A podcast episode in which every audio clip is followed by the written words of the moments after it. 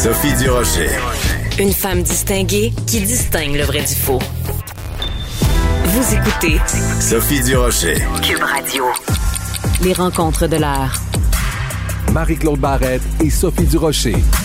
La rencontre Barrette-Durocher. En fin de semaine, on en a su un petit peu plus sur ce qui était arrivé à Ginette Renault. Elle a écrit un long message sur Facebook où elle parle de ses problèmes de santé. Et c'est ce dont on avait envie de parler ce matin avec Marie-Claude Barrette. Marie-Claude, bonjour. Bonjour Sophie. Euh, oui, un, message. Euh, moi qui m'a touché droit au cœur parce que on, euh, Ginette dans ce message-là, bon, elle était hospitalisée, on comprend d'urgence, puis j'ai l'impression qu'elle a eu peur de mourir. Je sais pas si c'est d'accord avec ah, moi. Oui. La lecture Elle a frôlé la mort. Ah oui, oui, puis on sent là que on dirait de, de frôler la mort comme elle l'a frôlé, ça fait en sorte qu'elle a envie de, de dire qu'elle est vivante puis qu'elle est bien heureuse d'être vivante. C'est-à-dire que elle salue même ses enfants dans ce message-là. Hein, il y a quelque chose où à chacun de ses enfants, elle adresse un mot, elle remercie les médecins, mais elle avait besoin de nommer les choses. J'ai comme l'impression qu'elle s'est dit ça aurait pu se terminer ça aurait pu se terminer euh, à ce moment-là et finalement on lui a sauvé la vie. Donc euh, c'est mais, mais est-ce que je trouve que c'est toujours la même générosité de Ginette. Tellement. Sa voix nous fait du bien, mais même de son lit d'hôpital, ah elle vient encore à quelque part nous, nous livrer un message, nous faire réfléchir, et ça fait du bien de la lire aussi. Euh, je me disais, c'est c'est comme si c'était son cœur qui nous parlait, euh, parce qu'elle dit, je vais, je vais, je vous écris ça comme ça vient, dans l'ordre, dans le désordre, peu importe, tu sais. Et finalement, euh, c'est du droit au cœur. Puis je pense que de ne de nous le partager à chaud comme ça, alors qu'elle est encore hospitalisée, puis elle dit, Vincent ben, l'air qu'ils vont me garder tant que je serai pas complètement rétablie. Euh, ça m'a, euh, moi, ça m'a fait réfléchir. Je sais pas, il y avait comme un, hein, message de vie. Mm-hmm. Puis il y a un côté aussi de, de se faire rappeler à quel point euh, la vie est fragile, la vie ne tient qu'à un fil. Parce que, écoute, je pense que tu as eu sûrement la même réaction que moi. Quand j'ai vu aux nouvelles Ginette Renault hospitalisée, mon cœur a arrêté de battre. Je me dis, ben non, c'est un monument. C'est Ginette. Ginette, il peut pas, il peut rien lui arriver, là. Faut, faut qu'on la garde. C'est un trésor national. Et j'ai été très touchée dans son, son passage sur, euh, sur Facebook, son texte sur Facebook, quand elle dit, ben, j'ai une bonne nouvelle pour vous. Je prépare présentement un nouveau concert. Ginette chante Renault et je vais offrir un de mes futurs concerts au bénéfice de l'hôpital Pierre Boucher, qui est l'hôpital où elle est en ce moment. Et je me disais, dans cette phrase-là, il y a toute la personnalité de Ginette, sa, générosité immense, son, amour du public, son amour des gens. Euh, je veux dire, c'est, je trouvais ce texte-là absolument bouleversant. C'est un partage intime avec nous. Euh, puis, sais, quand elle remercie les médecins, écoute, elle nomme plein de noms d'infirmiers et infirmières qui sont à son chevet. Euh, elle parle de l'amour de sa vie. Tu sais, je trouve que c'est, vraiment un bilan presque qu'elle écrit. Puis, puis c'est du grand Ginette. Parce que, tu sais, Ginette, c'est une des rares que tu peux recevoir en entrevue, puis tu sais pas du tout où ça s'en va. c'est vrai. Ginette, hein, Ginette a des élans. Et, à un moment donné, ça décide de parler d'une affaire. Elle va y aller, mais elle va y aller à fond. Euh, où on se dit, oh mon Dieu, elle vient de traverser la ligne comme euh, entre le privé et le public. Elle a toujours défoncé cette ligne-là. Et il y en a pas beaucoup qui osent faire ça parce que des fois, quand tu fais ça, ça a aussi des répercussions sur ta famille, sur tes proches parce que tu les inclus dans tout ça. Mm-hmm. Mais elle, c'est un grand livre ouvert. Elle l'a toujours été. Puis je pense que c'est pour ça qu'on est aussi attaché à Ginette parce que moi aussi, quand j'ai vu qu'elle était hospitalisée, comme elle a déjà fait un infarctus il y a quelques années pendant qu'elle était en Floride, je me suis dit, oh merde, tu sais, c'est toujours un risque élevé quand tu as un problème cardiaque euh, aussi sévère que ça. Et là, j'étais soulagée de savoir que finalement, ça allait bien, mais elle est quand même malade. On comprend là qu'elle a eu un problème d'électricité au cœur, qu'ils ont trouvé un problème sous-jacent à ça. Donc, évidemment, il faut qu'elle prenne soin d'elle, mais comme tu viens de le dire, même dans au moment où elle doit prendre soin d'elle, elle dit, ben, attends, mais le, premier conseil que je vais faire, ça va être pour l'hôpital. Pierre Boucher qui m'a débouché. Oui. c'est aussi, c'est ça. c'est grand Ginette Renault. Oui, oui, oui. Ah non, elle est super drôle, Ginette. Puis, euh, écoute, même euh, à la fin, quand elle dit, euh, on m'a souvent demandé à l'hôpital si j'avais des allergies. à chaque fois, j'ai répondu la même chose. Je suis seulement allergique à certains hommes. Écoute, on, on, on, reconnaît la, la Ginette gourmande, la, la Ginette, tu sais, qui, qui, qui, qui est vraiment qui croque dans la vie. Moi, je trouve ça génial. Elle est sur son lit d'hôpital, puis elle trouve encore le moyen de non seulement de faire de l'humour, mais de, de nous rappeler toutes ses passions, puis tout ça. Je trouve ça extraordinaire. Et en même temps, tu te dis, ça prend peut-être il y a, y a peut-être des gens qui ont lu le témoignage de, de Ginette Renault puis qui se sont dit euh, ben peut-être que moi aussi je devrais examiner ma vie, tu sais, euh, dire aux gens euh, que je, euh, qui sont autour de moi que je les aime, prendre conscience de, de cette fragilité là. Quand c'est un grand nom comme Ginette, ben ça, on se dit ben si ça arrive à Ginette, ça peut m'arriver à moi aussi.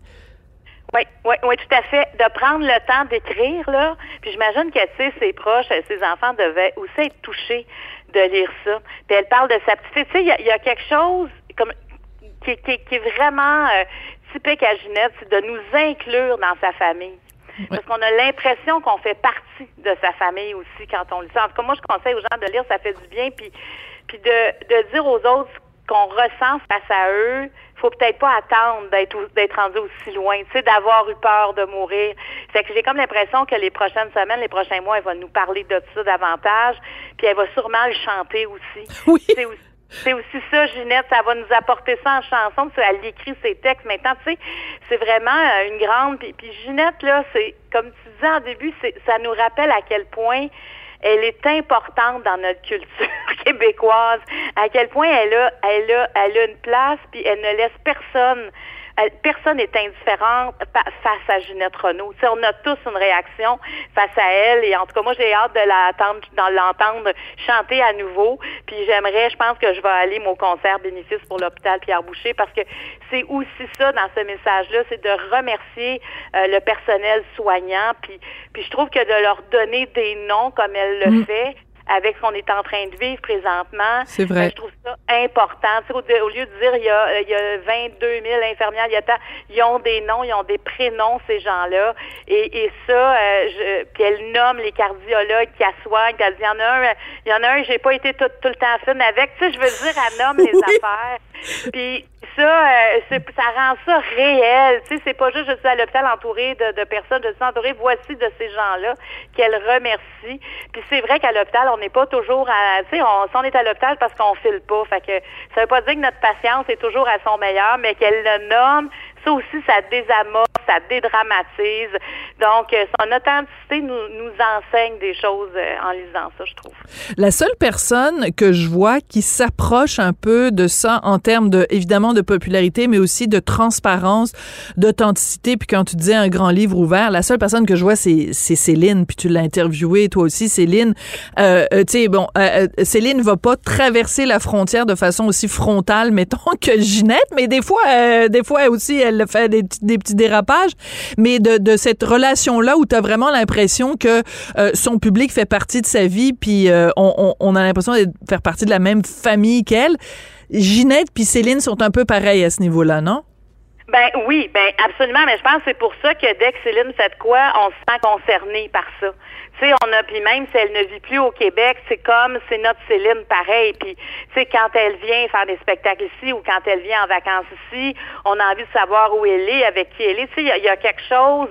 Puis c'est vrai que quand elle nous parle, on a l'impression d'être concerné, que c'est qu'on fait partie de cette grande famille-là. Puis, puis tu sais, même sa famille à Céline fait tu sais, quand Claudette parle, puis ben oui. C'est sûr qu'on va toujours avoir une petite question aussi pour Céline, mais mais tu sais, c'est comme si Claudette aussi fait partie de cette famille-là. Fait que les Dion, Céline a comme établi son clan, on dirait, dans dans dans nos cœurs à quelque part. Là. sais, on, on, sera jamais indifférent à Céline Dion. Là. sais, même si elle arrêtait de chanter pendant 20 ans, Céline fait partie de, elle aussi, de notre culture. Elle est ancrée. Puis effectivement, il y a une famille, il y a une, il y a une familiarité entre entre Ginette et Céline par rapport à ça. en plus, elles ont eu, bon, toutes les deux comme agent René Angélil. Évidemment, Céline, ça, ça s'est poursuivi. Il y a eu autre chose.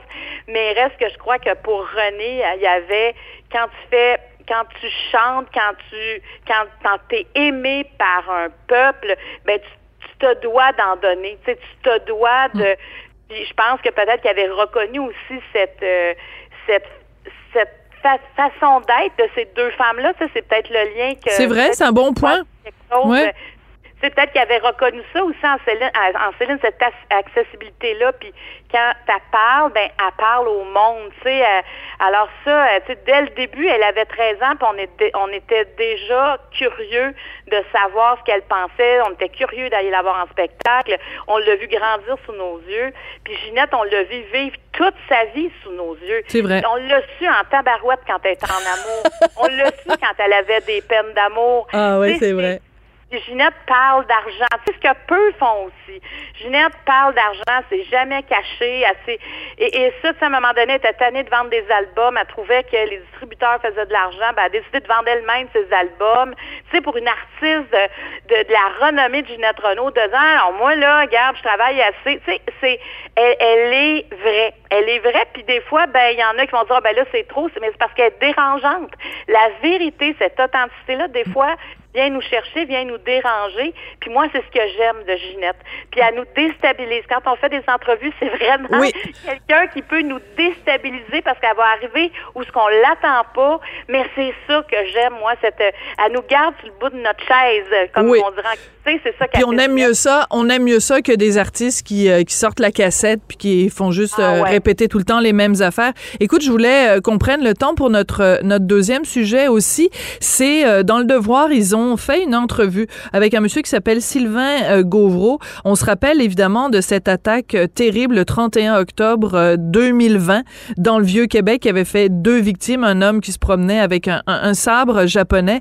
vraiment une histoire sordide, ben ce monsieur-là, Sylvain Gauvreau, il l'a vu, il a été témoin de ça. Et il est encore traumatisé complètement un an après. C'est un témoignage vraiment bouleversant. Écoute, euh, ça, le choc post-traumatique, moi, c'est quelque chose qui me qui m'interpelle beaucoup. Parce que c'est comme une maladie invisible, le choc post-traumatique. Hein? C'est bien dit.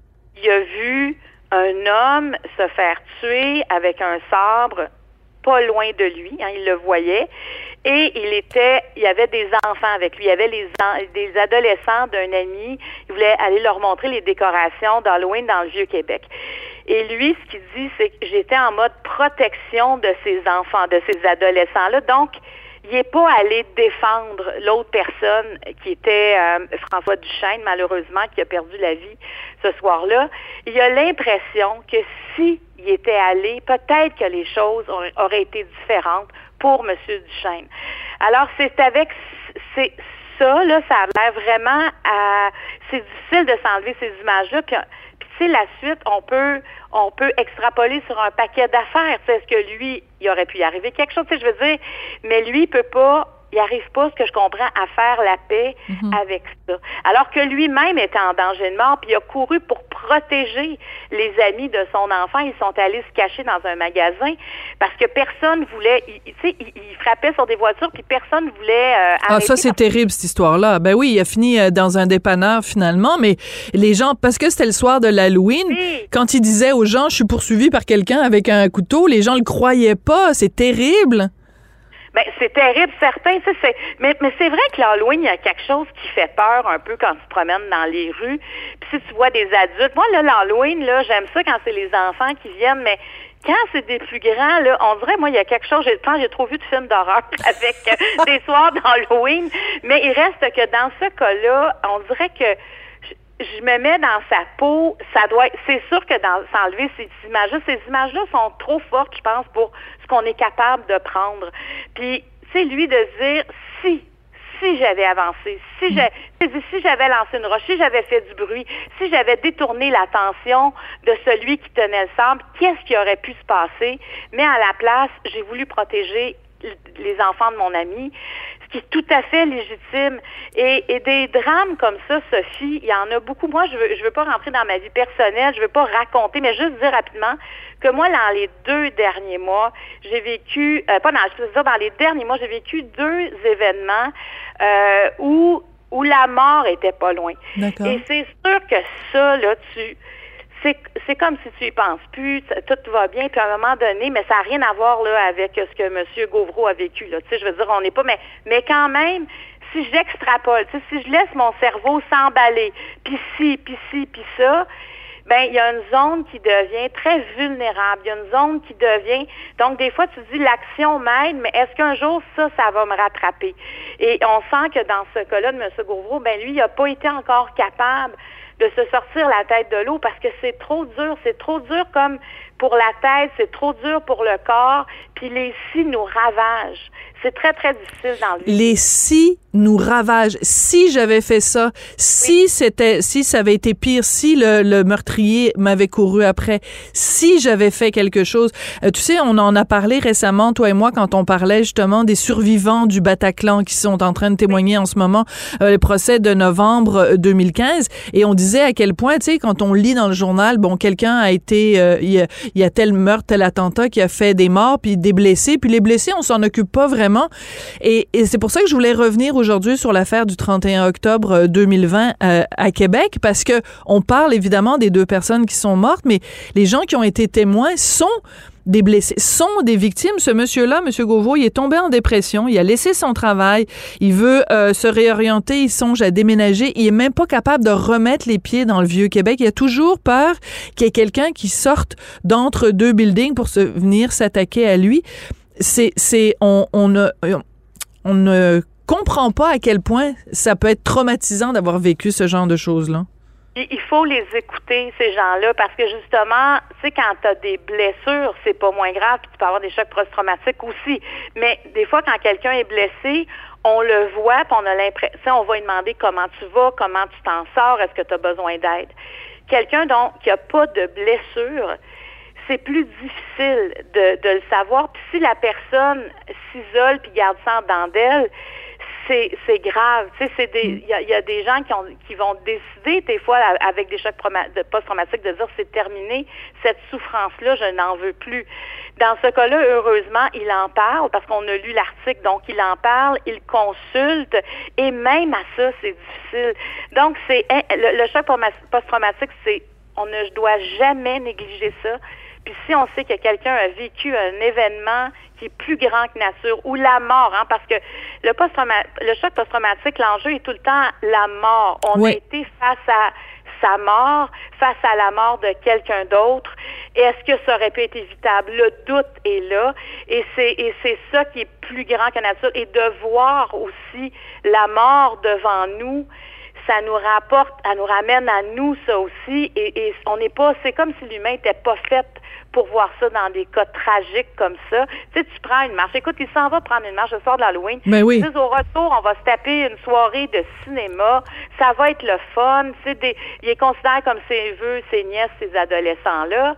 Et finalement, tu sais, t'es dans ce, t'es dans cet esprit-là et ça arrive. Tu peux pas être préparé à ça. Tu sais, les soldats qui arrivent de, la guerre et qui arrivent là, ils, ils, sont, ils sont hypothéqués souvent pour le reste de leur vie. Ils vont arriver, ils vont, avoir des problèmes d'alcool, des problèmes de drogue, ils vont se séparer. C'est des vies incroyablement euh, qui, deviennent, ça devient des vies de grande vulnérabilité, des vies où il n'y a pas de protection. Et il y a des programmes qui existent pour ces gens-là.